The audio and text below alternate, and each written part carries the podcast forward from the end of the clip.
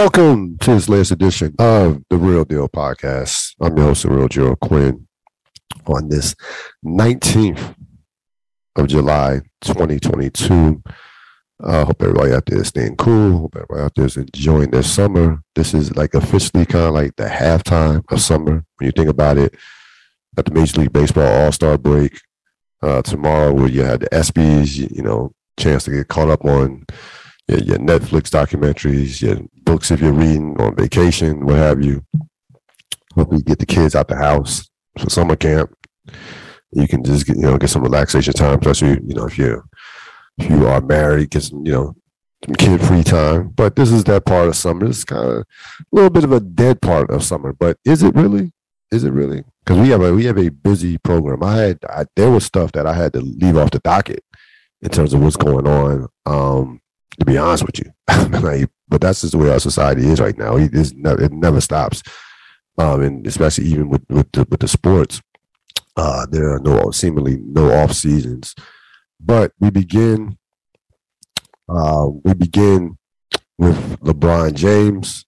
Um, LeBron James went, went returned back went back to the Drew League this over this past weekend. You saw him as he uh, you know had 42 points and 16 rebounds. Uh, he had he played about what 10 years ago? 2011 was the last time he, he went. That was during the lockout. Remember that was right that was during the lockout.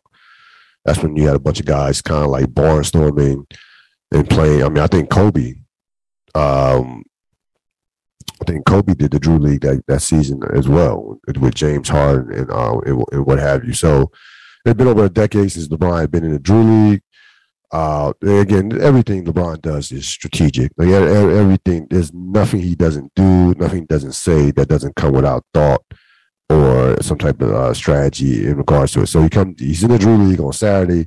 He comes out with the shop on Friday. The shop drops on um on Friday afternoon. So that like you know, basically, we LeBron was in the sports news cycle for you know for the better part of the weekend for the entire weekend, even right now, to be honest with you, especially and and with what's going on with the Los Angeles Lakers. So LeBron is a master at staying um, in in you know in, in our minds and having us you know talk about him and doing content on him. That's you know the, he does that as well as any athlete in the world.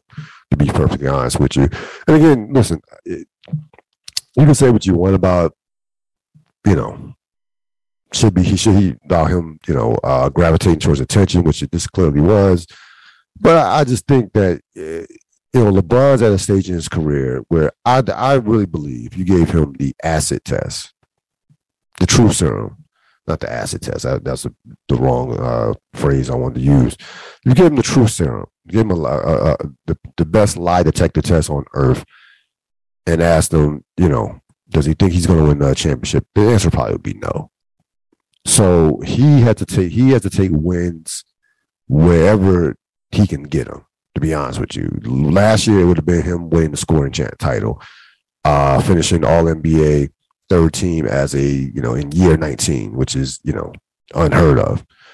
Um, playing you know almost averaging 30 points a game, playing at all you know All Star level, you know All Star captain again, and deservedly deservedly so getting voted having the most All Star votes. So he has to take these small wins um, especially considering the fact that he's partially responsible for the Laker mess in regards to what's going on with, with Russell Westbrook right now, or what transpired with Russell Westbrook over the course of last this past season. Like he's partially responsible for that. I give the Lakers for, for organization uh, number one responsibility for that because they didn't have to sign him. Um, in spite of what LeBron wanted, they could have told LeBron, "No, we're not. We're going to go a different direction." But that's neither that is uh, water under the, under the bridge at this standpoint. But LeBron has to take these wins um, any which way. And now, and, and of course, coming up in the season, regardless of what happens, um, even if, even if somehow Kyrie Irving does get on the team, is traded for they're not a championship contender. So you know the big win for LeBron will be this season, passing Kareem Abdul-Jabbar to become the all-time greatest scorer in NBA history. So that like that's where that is where he is right now. He just became a billionaire. He, you know, continues his business. He he can, you know, he has his son, his sons, I should say, because you know the younger he has a younger son who doesn't get as much attention, who might end up being the better out of the two sons, to be honest with you. I could easily see, uh, you know, Bryce could end up being better than LeBron James, than Bronny James. Don't be surprised by that. We have another situation with like uh, Serena and Venus Williams. Um, so he has to take these wins wherever he can get them. Um, and so I, I, you know, initially I thought, oh, this is a attention grab. But you know what? Hey man, live your best life.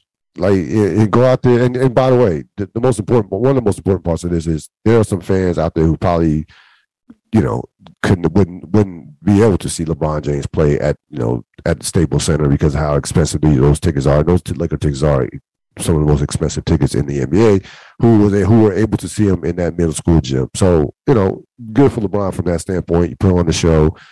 Uh, you know, is is a middle school gym not only seated like could seat like a thousand, end up seating uh, end up having like twenty five hundred people there. The people basically were on they were basically on the court in some sense. So you had that going on uh, with LeBron James. He's he says he's 100 percent healthy. I think that's another part of this that we have to realize. He just he wanted you to see like, hey, I still, I still could do this at a high level. You know, it's against lower competition. Now, there are some pros there that play. These are guys that that are you know some. You got the DeMar DeRozan there. These some guys that are, that are in the some pros that are either undrafted or are in the league, or in the league right now who are just who are not who are lesser names as far as notoriety so it's not like he's playing against uh, you know, pickup guys on you know off the street. Like no, these guys can play, but they're not they're not, you know, this is not top tier talent. you know how these leagues go. Rucker League, Drew League, some of these leagues across the country. There, there are guys who are career pros in summer leagues who are summer who I would call summer pro uh, summer league professionals that that's their NBA. The Drew League, the Rucker League, that is their NBA. I witnessed it myself personally in the in, in when I used to visit in you know when I used to go visit Indiana during the summertime. Guy when Shawn Kemp played in one of those leagues, and where it's like a semi-pro, it's like a pro semi-pro league, and uh, those guys take those. And those, by the way, those guys, those guys, LeBron's just there, you know, just putting on the show, doing some stuff, you know, toying, work, kind of doing some stuff, working on some stuff that he's uh, new moves and stuff like that. It's, it's practice to him. It's not even practice. It's, it's like a workout to him. There are guys there that take it. That's like Game Seven of their NBA Finals. That they're I've seen it up close and personal how serious these guys can take it. So yeah, you might see LeBron and DeMar DeRozan who can make it look easy because they're they're at that level to where they can make the games look easy and make it seem like they're not playing hard, which they're not. In essence, they're not they're not going all out. But those other guys those non-star those non-star players they're playing hard. Uh, trust me uh, I've, seen, I've seen I've seen these guys go just a thousand be on a thousand up uh, playing against especially especially playing against the likes of a LeBron or DeMar DeRozan and some other NBA stars who who who, who used to play in these events. Uh, you you will see a guy you know like I said you you will see you know back in the day Kevin Durant playing these games James Harden guys of that of that of that nature. Um around the NBA. So, speaking of James Harden, James Harden. Now, this deal has still not. This deal is still not official, but all in all reports indicate that indicates that he's going to take a pay cut. That could be up a pay at least a fifteen million dollar pay cut. Now, that has allowed the Sixers to have a very good offseason. They signed PJ Tucker. DeAndre Melton and Danuel House. They lost Danny Green, which is not that big of a deal when you replace him with those three players. Harden seemingly is refocused, um, been in the gym, uh, claims, you know, is seems to be in the right place mentally. Uh, says he needs to get healthy, that he wasn't right last year physically. He, he physically wasn't right last year still. Um, and almost averaged triple triple double. He did a he did an interview with Yahoo over the weekend or or this past or right before the weekend.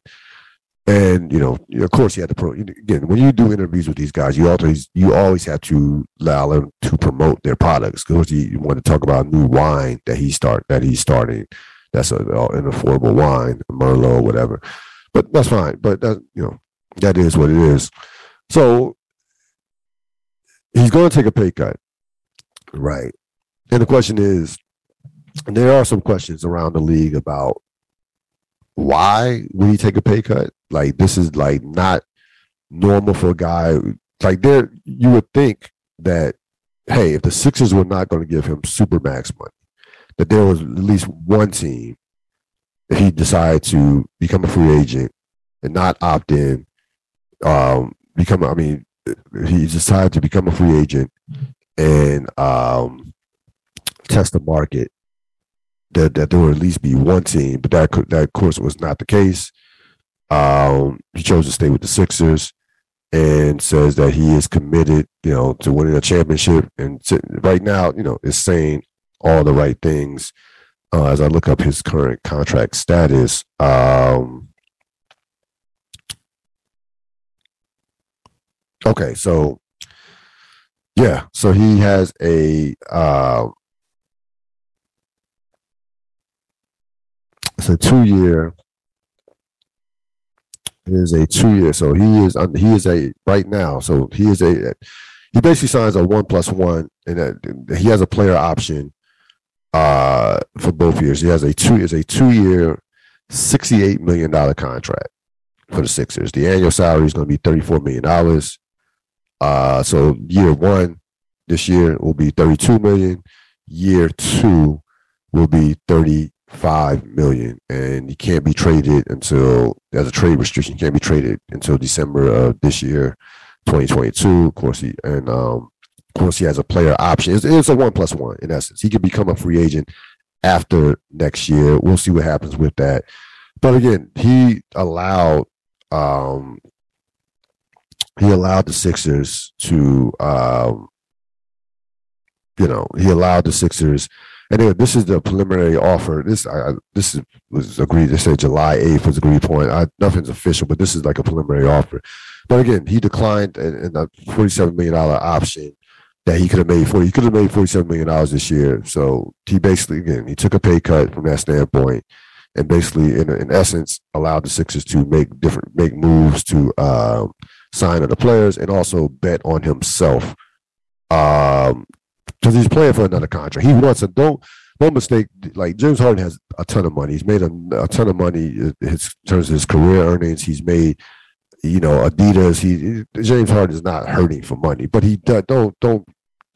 Let's not kid ourselves. He wants another big contract. Looking at his career earnings here, uh, he's had career earnings of two hundred sixty-eight million dollars. With this contract, is going to be over three hundred million dollars.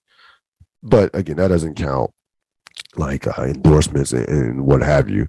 So this uh, he is playing, and again, you, you're going to have three future Hall of Famers that I'm going to mention on this podcast.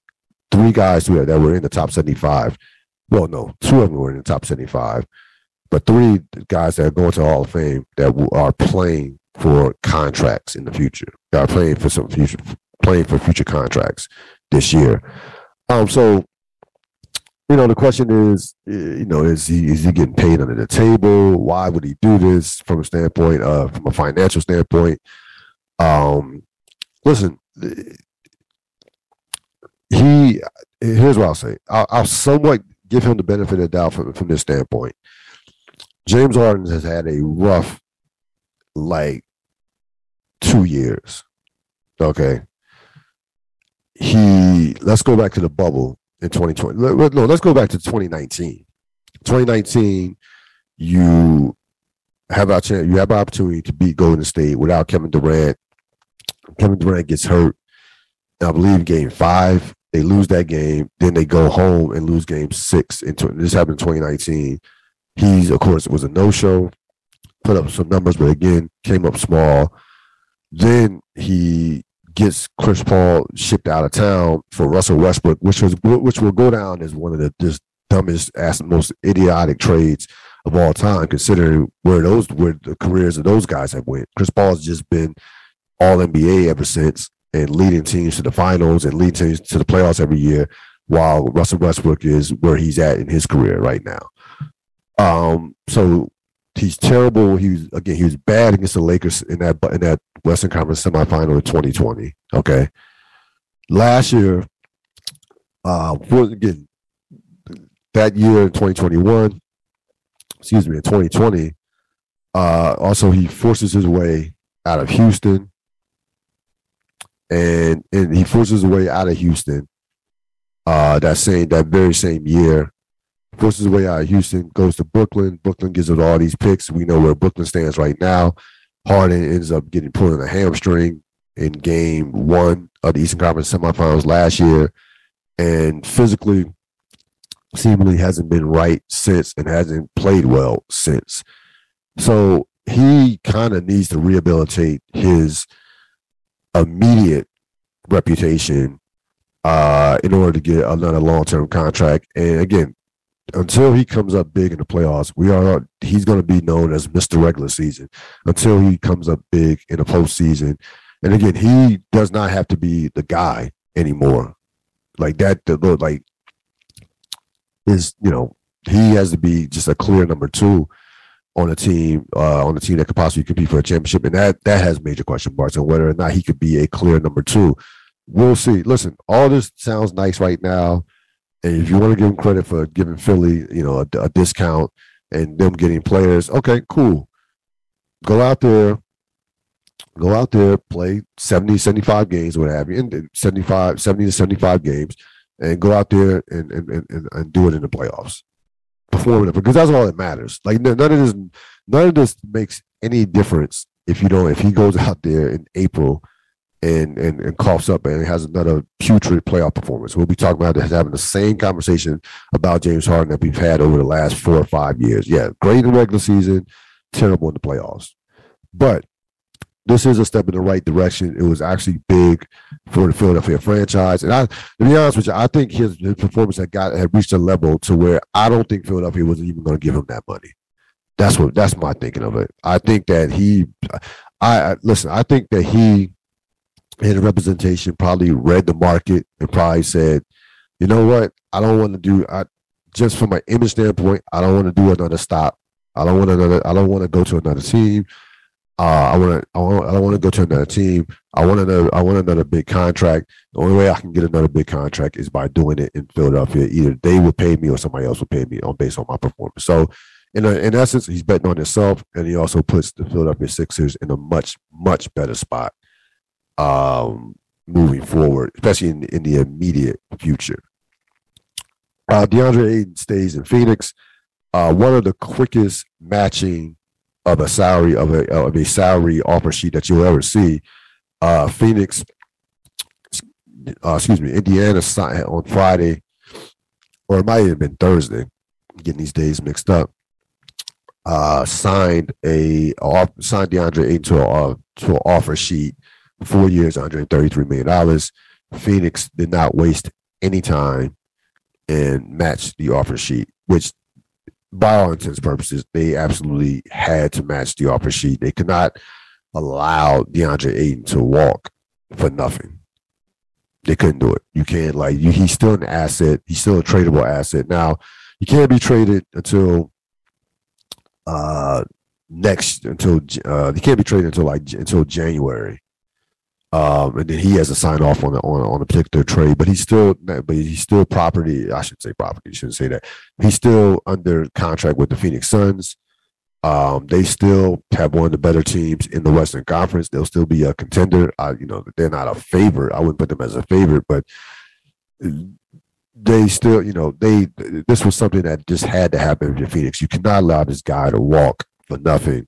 Uh, now, as far as what this does with the Kevin Durant situation, obviously makes it harder in the immediate future for them to to get Kevin Durant. But who knows? The way it's going right now, Kevin Durant could be available to the Phoenix Suns, say come the All Star break around around the trade deadline next year. So I'm not going to say that Kevin Durant to Phoenix is dead. I would say is on hold, right, for for the immediate future. But more importantly, for Phoenix, they had to make they had to. This was this was an absolute no brainer. Phoenix could have actually saved themselves a lot of headache and maybe some money had they signed him before last season. Period. Like they, you know, they messed around all day. Here, this they clearly misgauged his value in the marketplace in, the, in terms of the marketplace. Not by not thinking. Remember, folks, all it takes is one one team to feel to feel like you're worth a certain amount of money. That's all it takes. It doesn't take you don't need 5, 10, 12 5, 10, 15 teams. All you need is one team to say, hey, We think you're a max player. And clearly, the Indiana Pacers were in a position where, again, have a hard time drawing free agents. They're about to lose. They they want to move Miles Turner, so it made perfect sense for them to um, to to make that offer sheet to uh, DeAndre uh, to DeAndre Ayton. But again, I, I think that this does not kill the Kevin Durant trade to Phoenix um, long term, but just in the immediate future, it definitely curtails that, pushes that back for in terms of immediate in terms of the immediate future. Uh, Russell Westbrook and his agent, of course, uh, his agent part ways. Um, which, but you know what this tells me? This tells me that Westbrook doesn't have everybody in Westbrook's circle or people that he listens to, listens to, or listen to, are not are not yes men. That's what that tells me. Because you clearly get it. His agent now, his agent claims that he was going to advise Westbrook to stay in Los Angeles with the Lakers and make the best out of the possible out of this possible situation. So why that makes it you say to yourself, well, why would he want to stay in LA? Because why would why would he why would Russell Westbrook want to stay in a place that doesn't want him? Right. Clearly the Lakers want to trade Russell Westbrook. LeBron James wants Russell Westbrook out. That's not even a question. The reason why, if you're Russell Westbrook, that you don't want to get moved again is whoever he gets moved to, right? Chances are that team is going to buy him out.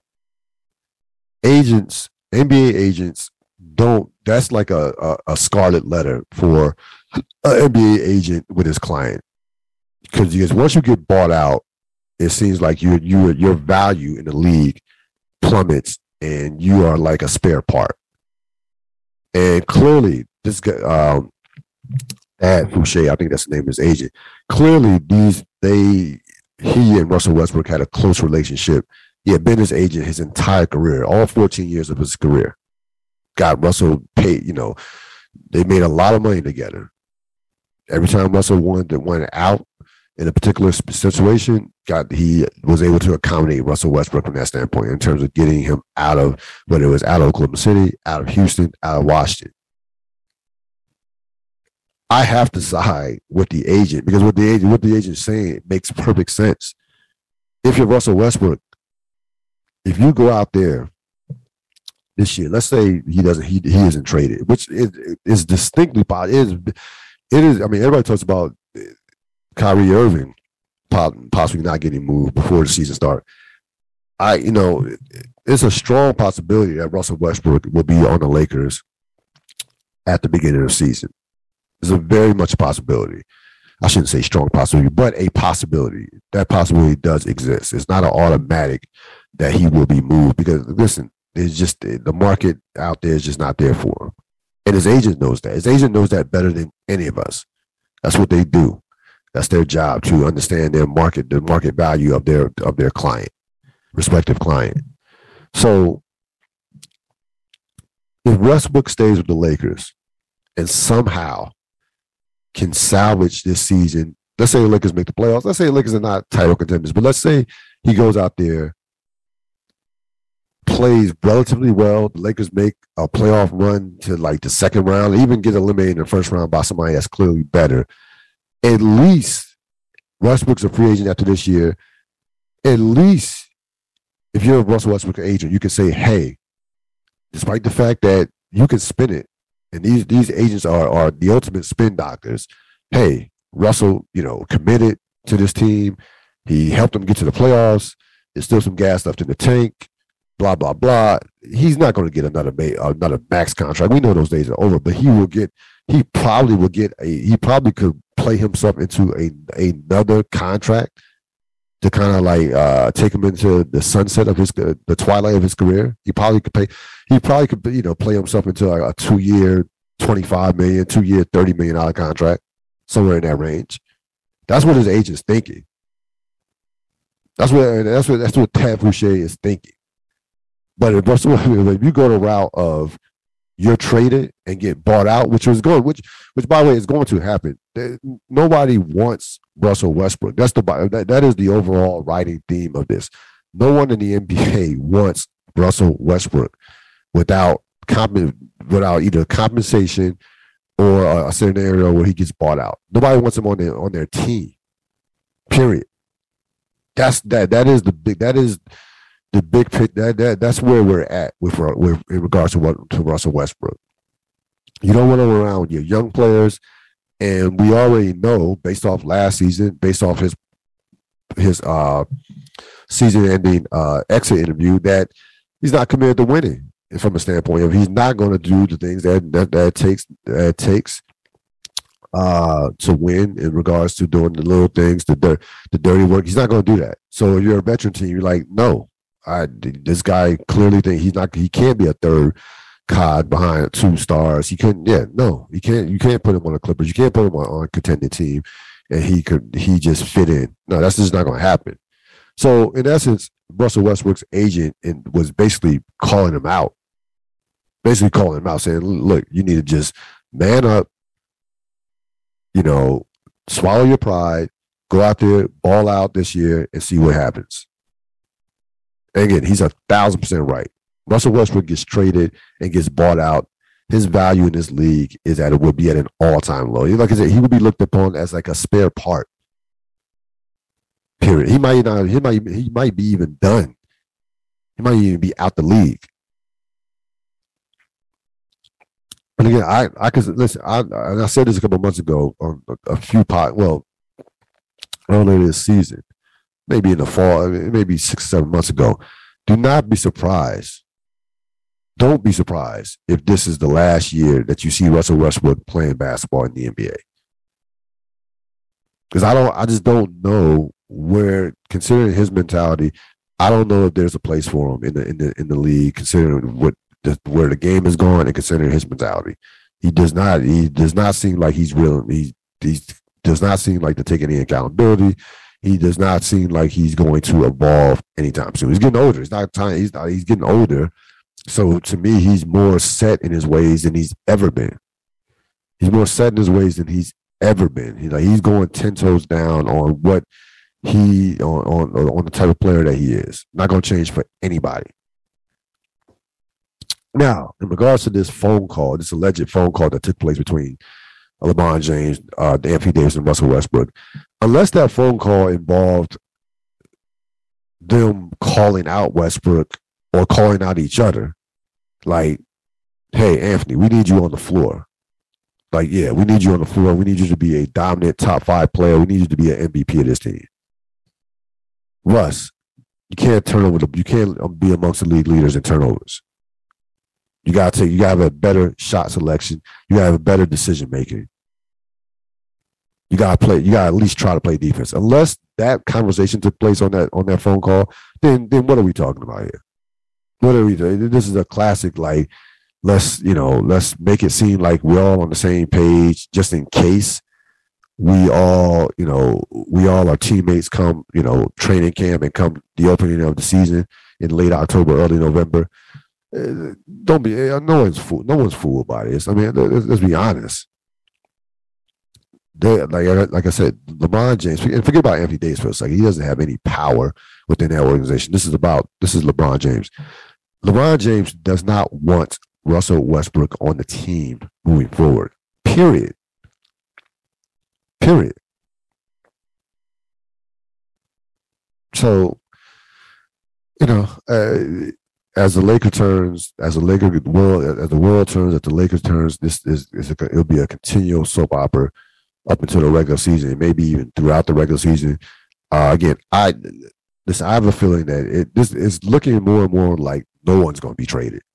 Like Westbrook, Kyrie, Durant, like these guys are not going to be traded anytime soon. Um, getting back to Durant, Kyrie, uh, for a second, it, you know, Durant. There are people around the league, and a couple of general managers on, of course, you know, um, off the record, have said that it's not that the fact that they that they are worried about Durant's age or injuries that that have happened over the past couple years. It's not that that why the the reason of why his his his, his value has is not what you would think it is It's the fact that they are afraid that they will not be able to keep Kevin Durant happy. And you think it, and it makes perfect sense. Like, yeah, he wasn't happy in Golden State. He wasn't happy, which was which is the best basketball organization in, in the world, the best NBA organization, you know, in the league right now. He wasn't happy in Brooklyn where he got where he basically had the keys to the kingdom. When it, how can like how can we compete with that? How how are we going to make him happy? What what's going to keep him from from doing to us what he's done to Brooklyn? Uh, what he what he's doing to Brooklyn right now? Like trade like want to trade a year out, a year or or two years into his contract.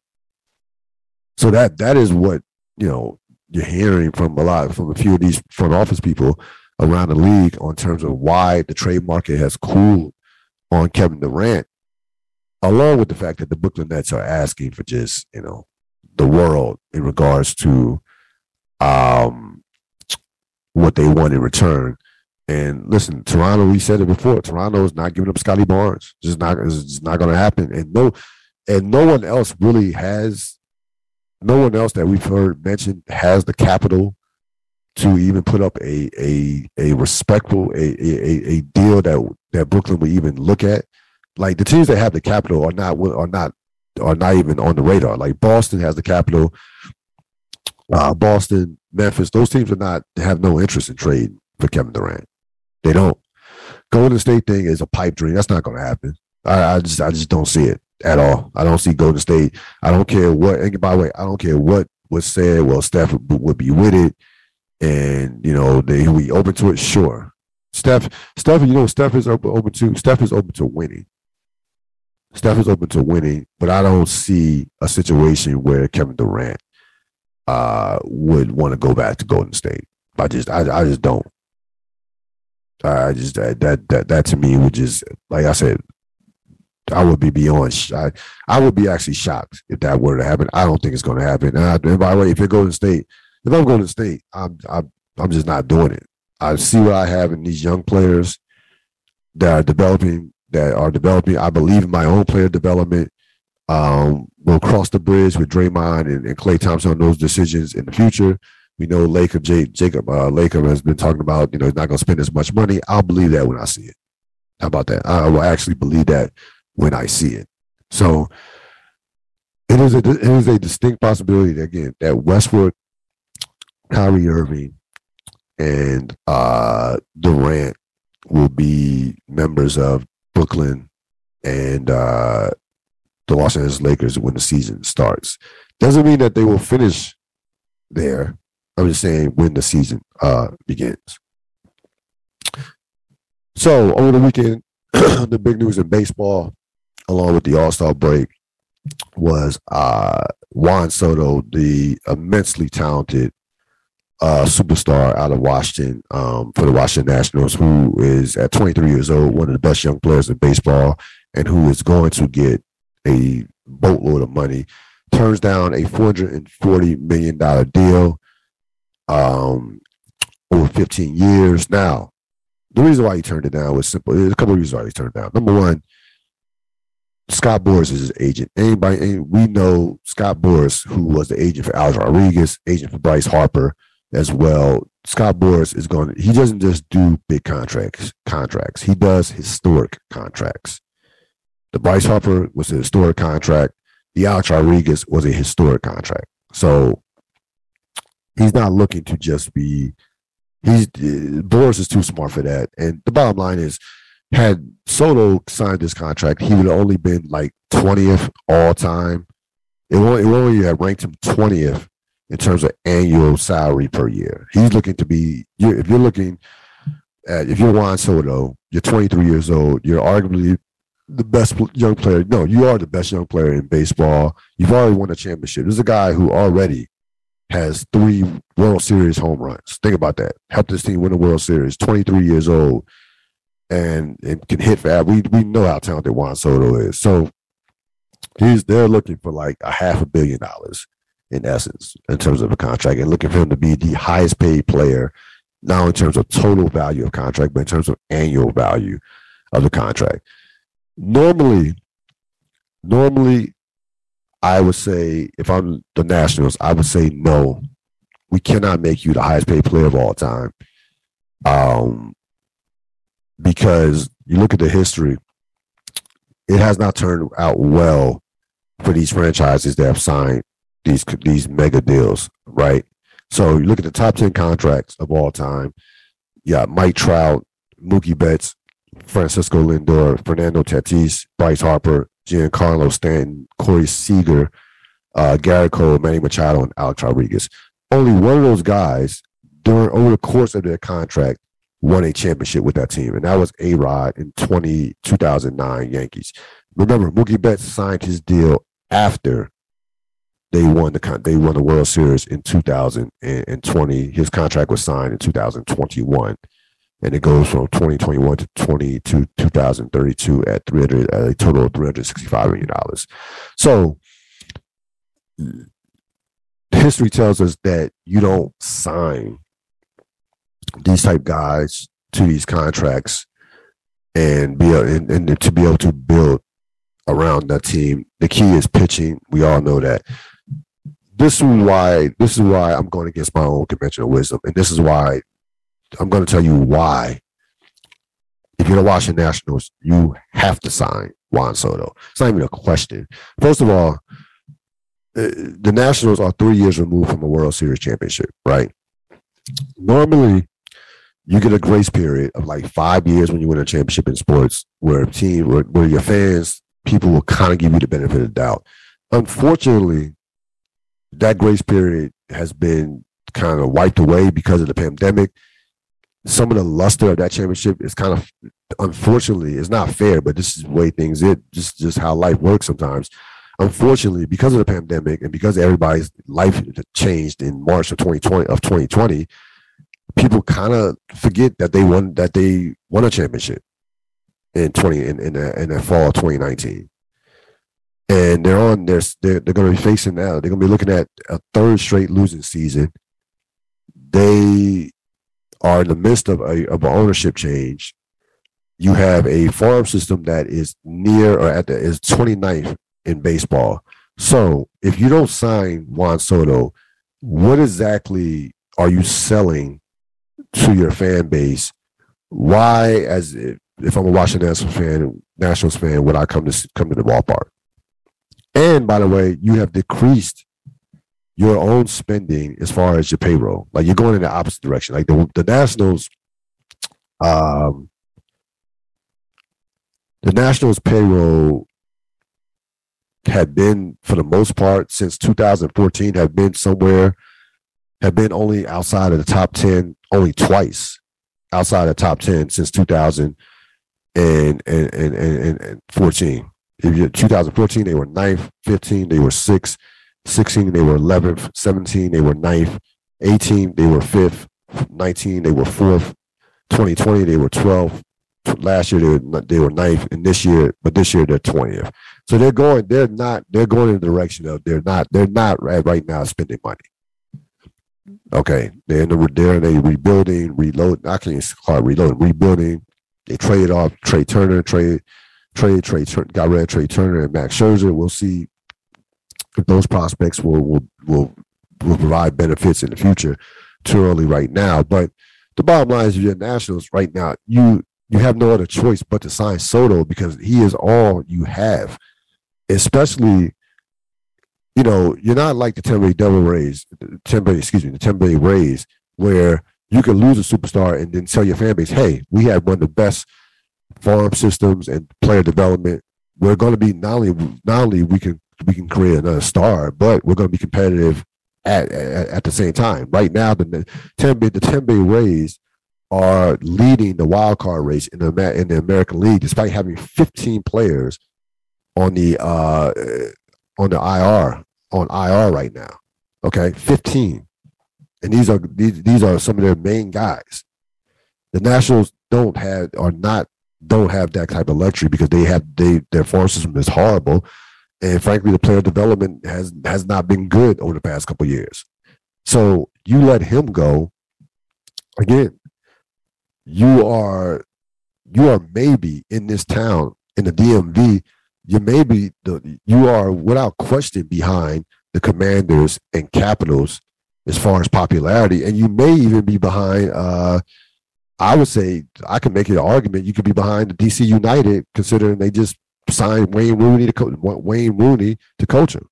I can I can really make that argument that you that you are fourth amongst the major amongst the uh four amongst the major sports in in in, uh, in this town in the DMV.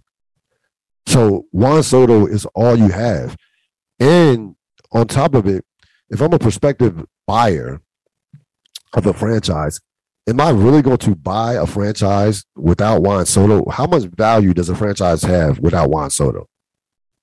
How much? So I'm going to spend, you know, a billion dollars or so, a billion and some change on a franchise with no centerpiece. When I could have one of the biggest stars in all of baseball. So it, again, to me, it's an absolute no-brainer.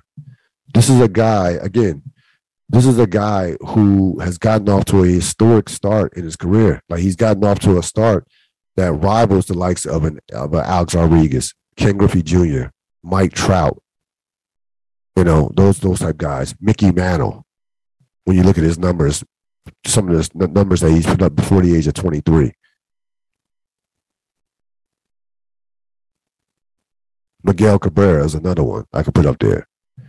This is an absolute no brainer. You have to sign this guy. You have to like you. It's uh, like I again I can't. Uh, you cannot trade. You can't trade them. Even this year, you cannot. You it, it would be a disaster. The Nationals, the Nationals trade this guy. They will be picking up their pieces. They they'll be done for the next four or five years. They will be in a tank for another four to five years. They will actually set their franchise back. And again, what message are you sending? Okay, let's so the Nationals have been pretty good in regards to who to pay, who not to pay. Right. I remember back in the day when they signed Jayson Werth, Right now, they called they called Jayson Werth at the back end of his career. He had his best years in Philadelphia. We know this, but that was a big signing from a standpoint of, hey, we are here to compete. We we we, we feel like we can compete with some of these big spending teams. We're here to try to win the championships. So I understood it. It made sense. Like the Nationals have been a, a, a, a organization that has taken big swings, trading to get Max Scherzer. You know, and they've made listen. They've been they've made some savvy decisions. Like I, I agree with I agree with them a thousand percent in letting Bryce Harper go, letting Bryce Harper walk. I like that, that they won the championship the following year. I know Bryce Harper has won the MVP, has won the MVP since with Philadelphia, and is a very good player. But what has Philadelphia done since Bryce since they since they signed Bryce Harper? They they they don't have any do they they don't have any playoff appearances. They let uh, Jeremy Rendon go. Again, smart move. Jeremy they Jeremy Rendon was at the, the the twilight of his career when they let him go. They got the best out of him. He hasn't done anything with the Angels. Trea Turner, completely disagree with. They should have re-signed Trea Turner. So for the most part, the Nationals have made solid decisions when it's come to come to things like things of this nature. This is if they were to let him go, this is a guy. This is a different. This is a different animal here from a standpoint. This this guy is. You can't let a 23 year old player of this magnitude with everything that's going on with your franchise. They just can't afford let. They just can't afford to not resign him. They just can't as a franchise. Like they need they need him way more than he needs them. He will get his money regardless. He's going to get somebody's going to give him five hundred million dollars. Doesn't matter of somewhere wherever the team that trades for him, he will get. He's going to get a five hundred million dollar contract somewhere. It doesn't matter of when and who. But if you again, you let this guy go, even for I don't care if you get the best prospects from whatever organization. And again, if you if you are going to trade him, now is the time. Don't wait next year. Yeah, no. Now you do it. You do it right now if you are going to trade him. But again, I don't think they can afford as a for for the sake of their franchise moving forward. You cannot afford to trade Juan Soto. You just can't do it. You cannot. They they can't do it. It would be a it would be a it, would be a franchise changing move. It would be in terms of them going in the wrong direction if they were to trade this guy. It would be. I'm just telling you right now. Again, this goes against what I fundamentally believe in in terms of these large sign these these super mega contracts. But this situation is different to me with this guy. It's different. This is a considering where the franchise is at, considering their lack of the, the lack of player development and things that where their farm system, considering the town that they're in, the market that they're in, they can't like they this they need Juan Soto. Period. Period.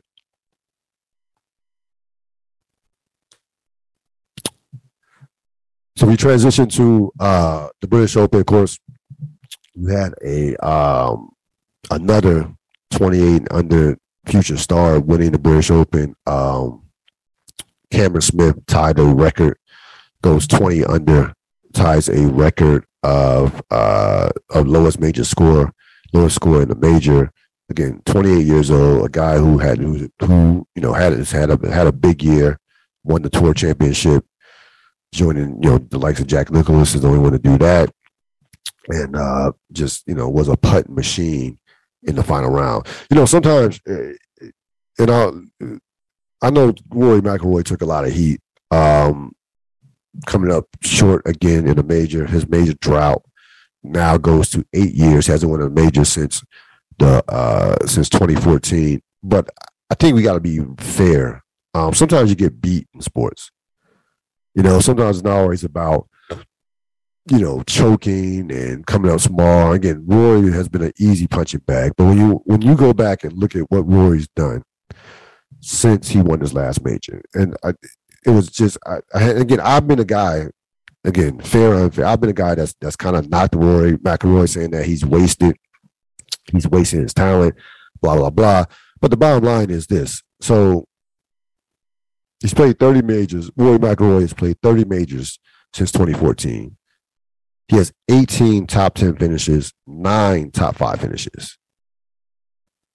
In the history of golf, he's won four majors. Remember, he's only one major shy. He's only a master shy of completing the career Grand Slam, which has only been done by five other players. Only 19 players ever have more majors than Rory McIlroy's four. Only 19. Think about that for a second. So, you know, I can't. You can only knock Rory so much. Um, to be honest with you, remember he's almost a victim of his own early success. He had four majors by the age of 25. And he was a guy, he was the one, the first, he was the first guy people called the next Tiger. People, oh, this guy's gonna be the next Tiger. Because he was winning them so he was winning majors so fast.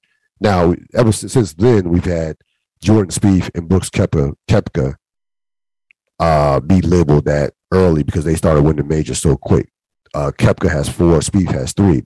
All those majors they've won are within the first couple years of their of their respective careers. They were winning them so fast, and now now both those guys have have slowed down um, uh, immensely in the last couple years.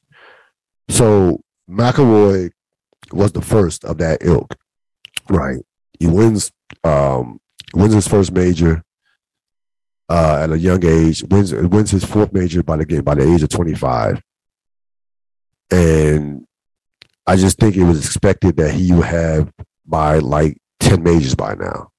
It's not how golf works, folks.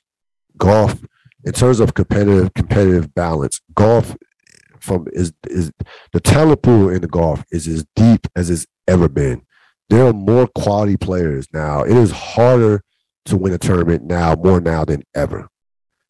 Even during the Tiger Woods era, when Tiger was winning, even even the era where you had the big four. Remember, had Tiger, like it was Tiger, Vijay Singh, Retief Goosen, Phil Mickelson. I'm leaving, and I'm leaving somebody else out, but those those were in essence the big four at one point. This this, this was like in the uh, late '90s, mid 2000s. Nobody won tournaments other than those four or five golfers, as far as at especially at majors. Tiger, Tiger, Retief Goosen, Phil, no Tiger, Goosen, Ernie Els, Vijay Singh, Phil Mickelson, like but they were dominant. Even with that, even with that, it's even deeper. Is those are the, those are the golfers that were dominant at the time at uh, up, up top. But you look at now, every year there's a guy that wins one of these majors that's under 30 uh that's gonna that that people call that say that people say that could be the next great golfer like that's happening every year. Like like it's too uh, like it's almost again it's almost impi- it's hard to win majors. This uh in, in, in the PGA on the PGA tour. It's hard to win majors now. It is the field is so deep. Um so I think you gotta be fair uh, when you talk about Rory McIlroy and and and and you gotta be really look at what he's done in terms of his career, like how consistent he's been um, over the, especially during this this this drought, of this major drought. Like I said, he has been is going to be in the top five in terms of rankings. He's going to be in single. He's going to almost be in every major. Look at Rory's Rory this year, right? to give you a sense. So he finishes uh he finished in the top eight of all of all four majors this year. Think about what I just said. He finished in the top eight of all four majors this year, including a, a runner up at the Masters, including a third place finish uh, at the British Open. That is a great year. That's a, I mean, that's that is a career year for most golfers, for like 95% of the golfers on the tour. But again, when you win early and often, it creates expectations that may be somewhat unrealistic. And I mean, again, I believe, I mean, again, if he continues to play at this level, he's going to win some more majors. Now, is he going to win 10 to, to 15 majors? No. No. But could I see Rory McIlroy winning two or three more majors? Yeah, absolutely. Sure. Can I see him winning another major, uh, a major or two? Yeah, maybe three is too much. Can, can, could, could Rory McIlroy conceivably win two more majors over the course of his career? One, yes. He's only again, he's only 33 years old. Eh, he's not an old man. He hasn't had a ton of injuries and nothing like that. So I think you got to be real careful about how you gauge this this this Rory McIlroy's career, uh, it doesn't fall in the category of underachieving. Like there are guys, I like Fred Couples underachieved for his career in terms of talent. He has one major, he should have more. John Daly has two majors, he should have more. Those are guys. Greg Norman should have more majors. Those are three guys that clearly, as far as their talent and how gifted they were, should have won more majors without question. Rory McIlroy is nowhere near that um, nowhere near that list. And some will say Phil Mickelson, but I think it's ridiculous to say a guy with six majors underachieved, especially coming along in the, in the Tiger Woods era. I think that's just you want to Phil cough up some majors, sure, but I can't say a guy with six majors. Like there are only probably ten guys that have more majors than Phil Mickelson all time underachieved. As talented as he is, and he's he was uber talented. We know how talented a golfer Phil Mickelson was on par with Tiger as far as his talent goes. One of the few, probably the only golfer that we can say that's ever been on close to even on par in terms of pure talent as Tiger Woods that we saw. But the bottom, but the guy has six majors, so it's like I can't say he's underachieved. As far as Tiger goes, um, so again another rough outing for Tiger this year in the majors. He played in three. He would he withdrew one, and he of course he missed the U.S. Open um, withdrew the uh, played in played in the Masters, withdrew PGA, missed the U.S. Open, and, and, finishes out in the British Open, not making the cut. Um, his highest finish this year in the major was 47th in the Masters, which he, you know, that's you know his favorite all time course. We we know how well he's played over there over the course of his career.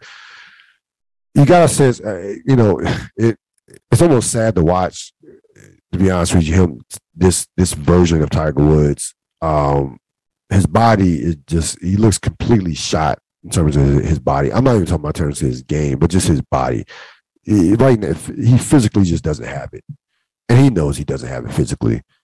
and you see him take the the farewell, the walk uh, on 18, and get emotional because he knows he realizes that it probably is going to be his last time at St. Andrews.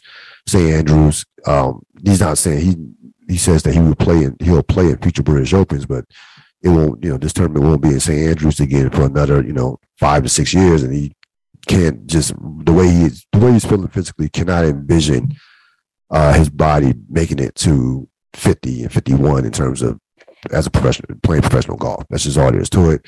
We know how close he is to his kids uh, at this stage. We, we so again, this is a very prideful individual. Tiger, I can't see Tiger being happy and content with missing the cut and being kind of like looked upon as like a you know uh, as kind of like somebody who is a who I don't see Tiger wanting the Jack Nicklaus, Arnold Palmer treatment from a standpoint at the end of their careers when they were um when people knew they couldn't win tournaments but they was just there to clap along that they were there as kind of like symbolic figures. I don't see Tiger in that vein being want to be perceived as that moving much for moving uh, moving forward in years and like I just can't see it with Tiger Woods. This guy is one of the most competitive athletes ever. I will put his competitive up there with Brady, Michael Jordan, anybody that that, that has dared play a sport. Tiger Woods is right there as far as competitive as a competitor. And again, physically, right now he just doesn't have it physically. He just can't like he, the guy almost lost his leg we that doesn't even including the back and injuries that he's had. Just eh, I mean, his body is like a mass unit. Like and, and again, you know, he's in he is a you know 46 in golf is not old. Like it's, it's really not 46 in golf is not old. Unlike all other you know other sports, you would be retired.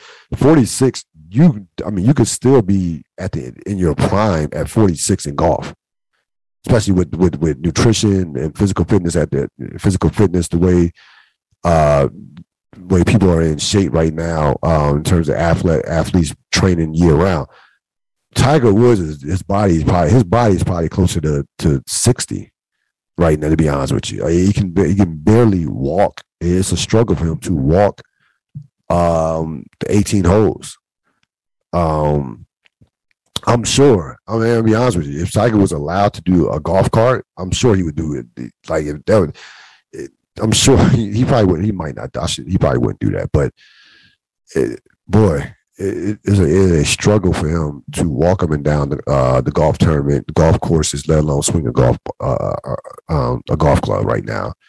And I, if you told me that Tiger Woods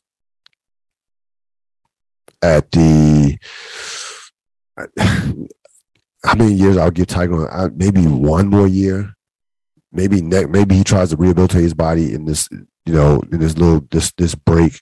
He probably won't play again until November. He has this this tournament that he sponsors, that he his tournament, the, the Heroes Challenge, something like that. But uh you told me last year, next year will be the Tiger's last year, I I'm like, yeah, probably because again, I don't see again, I just don't see a guy who's just going to be content with not being just not even being on the radar of these tournaments, missing cuts and withdrawing. No, that's not Tiger Woods. That's not who. That's not how he was built. Like that's just not. That's not his mind. His mental makeup. He's and like I said, if it's one thing, if he was missing a cut and he was still enjoying it, enjoying playing, where it wasn't such a physical challenge, that'd be one thing. But right now, it's like not only am I not winning, and not only is, am I not even in the uh, in the mentions of being a contender, this hurts. So the physical is like this physically is is, is hurting. So we'll see, it'll be interesting to see his career moving forward. Um, again, hard. I you know you will never bet. It's hard to ever bet against Tiger Woods not winning another major. Uh, so I'm not going to say that until he actually retires because I didn't. I didn't think 2019 was going to happen. But again, the body, you know, the body is speaking for itself. Like one thing, the body, you know, your body lets you know when it's time, and it's getting close to that time, seemingly close to that time. uh, for Tiger to um, to hang him up. Gonna continue. We'll continue our series of Wire Reflect the Wire at twenty reflections of to me the greatest series in television history. I just completed season four, and the things that a couple things that stood, stood out from number one, um, no McNulty this season. Uh, very well, very little McNulty this season. We we it's been well documented that the actor was not happy. Uh, apparently, you know, with the travel back and forth the first three seasons, and he wanted to explore some other options as as well um, in terms of uh, opportunities and what have you. But regardless of that, they didn't need McNulty. Like season four, they did like the season the, the scenes that he were that he was in were kind of like seemingly like, eh, okay, uh, yeah, sure. It was kind of like McNulty just propping, just having him in the seat, the, the scene just just for the sake of being. Like in terms of the plot line, the story, it, they did not need him whatsoever. And it's really, you know, I thought about this too with the actor Dominic Dominic West. So, and only a wire nerd would no, notice something like this. So, if you notice, every other characters, other than Dominic West's character, in the opening credits, every other character's name comes in alphabetical order. So, which to me, his name is first because he was considered, I guess, considered the the top was considered the star of the show, which I like the star. Of I mean, you know, the star of the show was Baltimore. Like there was no star. There was no uh there was no star. There was no individual character that was the star of the show. Now we all have our favorite characters. Like the most popular character can, you know, I think pound for pound would be Omar if you took a vote. But there was no star of that show. So you know, but for whatever reason, listen, good, you know, good for his agent, whoever negotiated. I'm sure there was some money that came attached with, with his name coming first in the opening credits, whatever. The bottom line is season four did not need him at all. Like season four, like if he was, if he, if, I'll say this, if he had no scenes, scenes in season four, you wouldn't have missed him. That's how good season. That's how great season four it was. Season four of The Wire is one that was, I think, the best season of, of television and, and, and, the best season in the history of television. Period. Uh, it's somewhat triggering for me as an educator, seeing some of the stuff that took place, and you say, "Hey, like, yeah, I can." I've seen, I've seen this movie. I've seen this before. This is this is really how it could, it can be. Also, the Marlo the Jamie Hector performance as Marlo, this is when this is a season that it really took took shape. Now, season five will be the payoff, and we'll discuss that. Uh, we will discuss that in the next on our next podcast uh, in a couple weeks. Um, we'll not be doing a pod. Will be uh, we'll not be doing a podcast next week, but uh, uh, we'll, we'll, discuss that in our next podcast next time about season five because I'll I'll be done by season five is only what ten episodes, so I'll be done by season five by then. But season four, uh, J- the Jamie the Jamie Hector Marlo Stanfield character, if you remember, I I was never a fan in the moment of that character. It's like, what is this dude? He doesn't he doesn't hardly speak.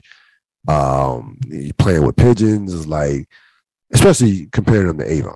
Like Avon, out of all the the drug kingpins and the bad guys, Avon is my favorite bad guy, without question, because of the the humanity Avon had and the complexity of of the character, which a lot of the Wire characters are are complex. That's what makes part of, partially what makes it an all time great show. But uh the Marlo character, you really, if you watch again, just the efficiency and just the acting without saying nothing is a talent in itself. It, it's a masterclass by by by Jamie Hector. It really is. Uh, and like this, this this season four, just some of his uh just the body language of uh, of the character, you appreciate. Um, you know, you appreciate this more. You know, twenty years. Well, this was two thousand. You appreciate more uh, after uh, after you watch me watch the show a, a, zillion times, which I've had, which I had, and I, again I noticed again the cat this very underrated perform, uh, very underrated performance. We people love now again people.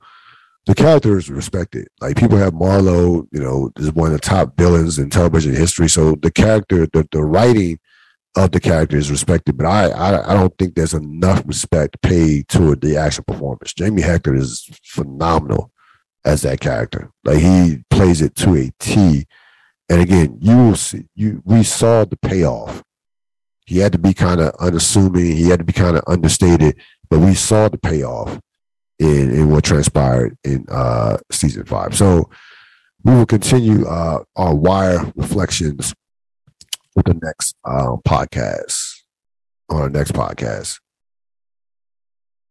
Biggest disappointment. This was an easy one. So um, over the weekend, you saw a video on posted on Instagram where uh, one of the characters off Sesame Place, Sesame Street.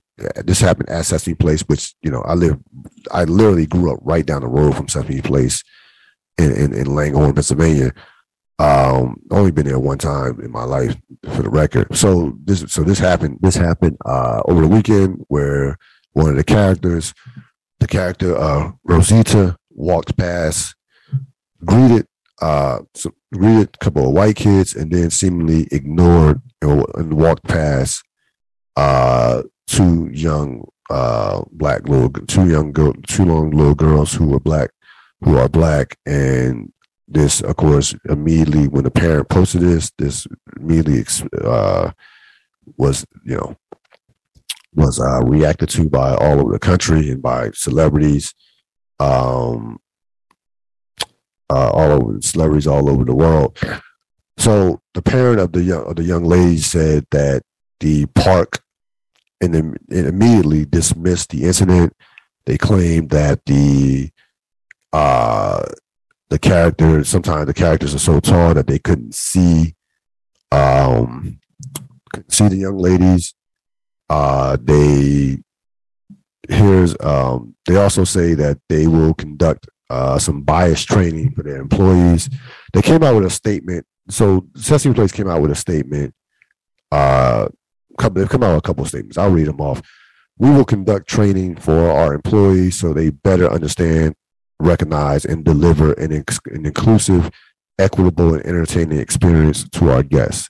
The statement read, which was also posted on Instagram, for over 40 years, Sesame Place has worked to uphold the values of respect, inclusion, and belonging. We are committed to doing a better job making children and families feel special, seen, and included when our when they come to our parks.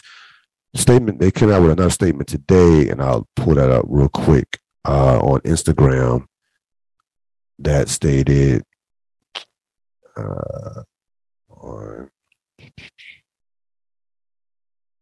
okay, here it is.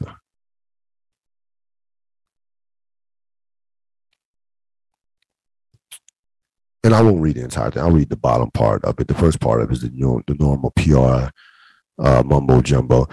The performer portraying the Rosita, the Rosita character has confirmed that the no hand gesture seen several times in the video was not directed to any specific person.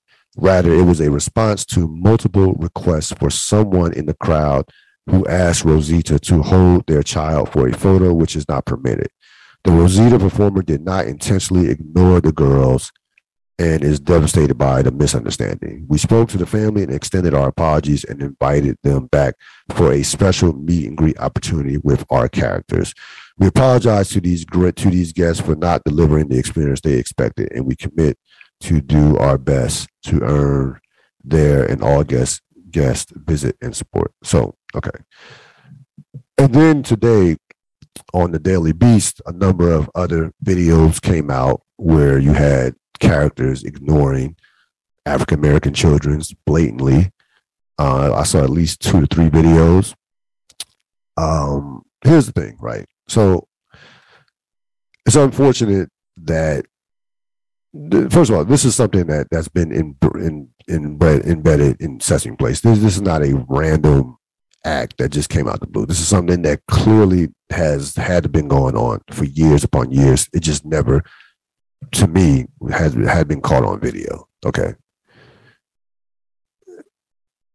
The parent also the parent has uh of the young ladies have has threatened to sue if she's not happy with the actions that Sesame uh, she's if she's not happy about the the response that Sesame Place has. So she has threatened a, a lawsuit, and rightfully and rightfully so. And here's what I'll say: so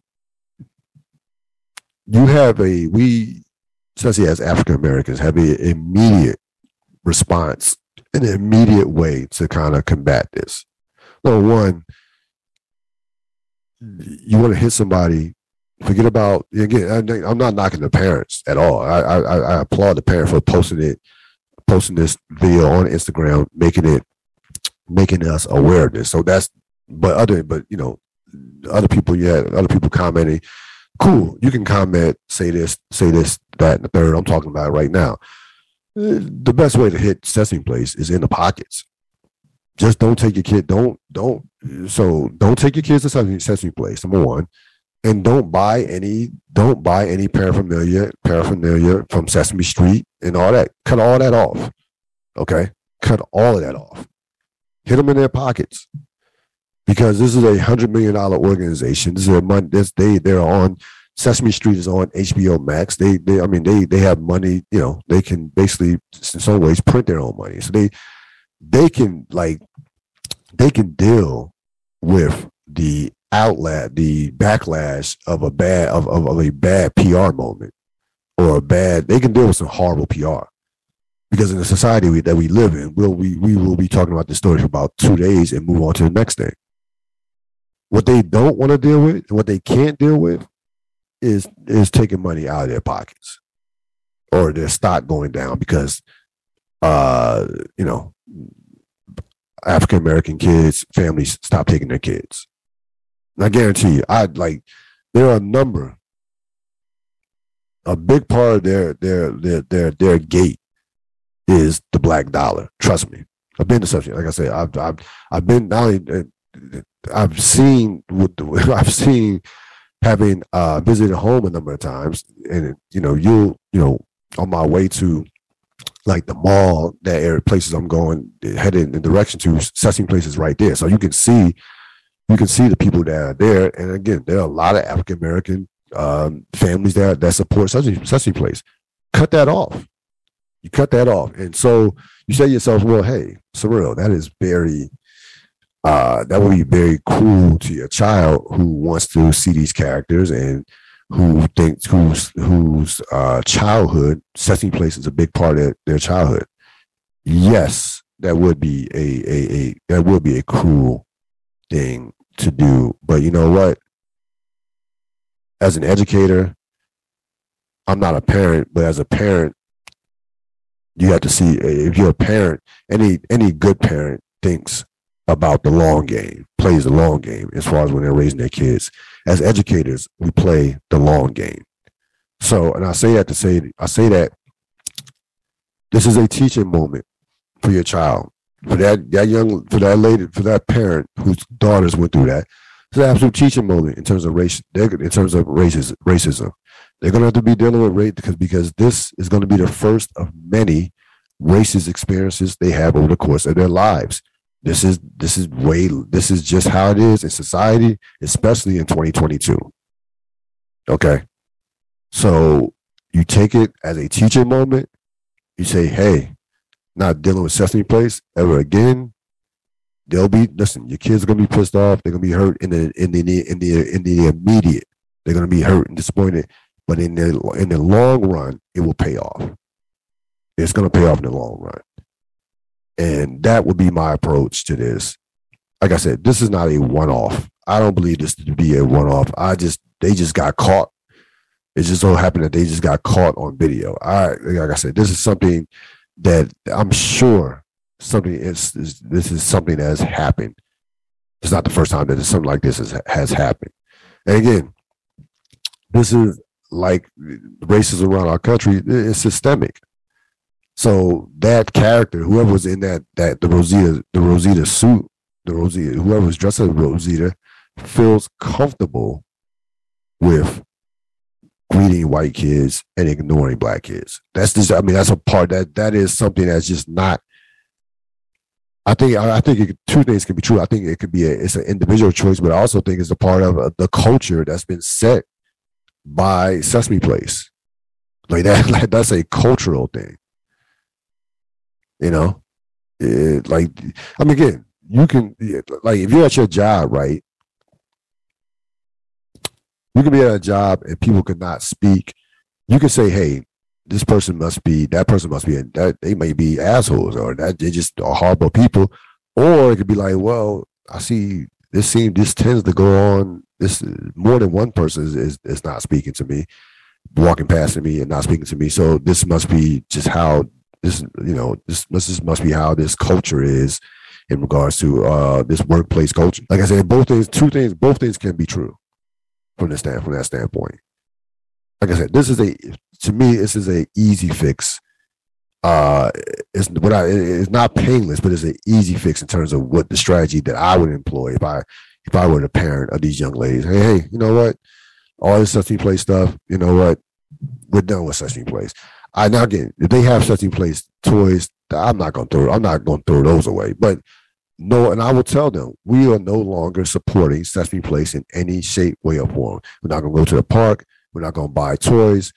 Um, I would even go as far as hey, not watching it on television. Like you got to, you got to go. If you're to go all in, you got to go ten toes down. Can't be no half measures when it comes like this. And again, I understand. Again, it's very difficult with younger kids. It's not like with ten year olds, teenagers you see these girls seem like they were no older than four or five, five or six, if that, if that. They might have been four. They looked, they were very young, uh, very young. At uh, so like I said, five at the, they looked five and sixes, but uh, it is something that they, as African American kids, black kids, are going to have to deal with for the entirety of their lives, in, in, in a sense. So it's a teaching moment. You deal with you you you take the short term pain for long term gain. So it's kind of like work, like working out, short term pain, long term gain. Uh, again, but this is you know easily the biggest disappointment. Uh, Sesame Place should be embarrassed by their their actions, and I even I wasn't even happy with the response per se. It, like to be honest with you, um, just not even eh, showing. You know, the apology was weak as far as I'm concerned. The statement was weak. Uh, and if I were if I were that parent, I would probably file just go on and file a lawsuit for just for principle's sake. That's going to wrap it up for this latest edition of the Real Deal podcast. I will have this podcast up uh, later on this evening. You'll be able to later on this evening. I hope everybody out there enjoys the rest of their day, the rest of their week. Have a great, great uh, summer as well. So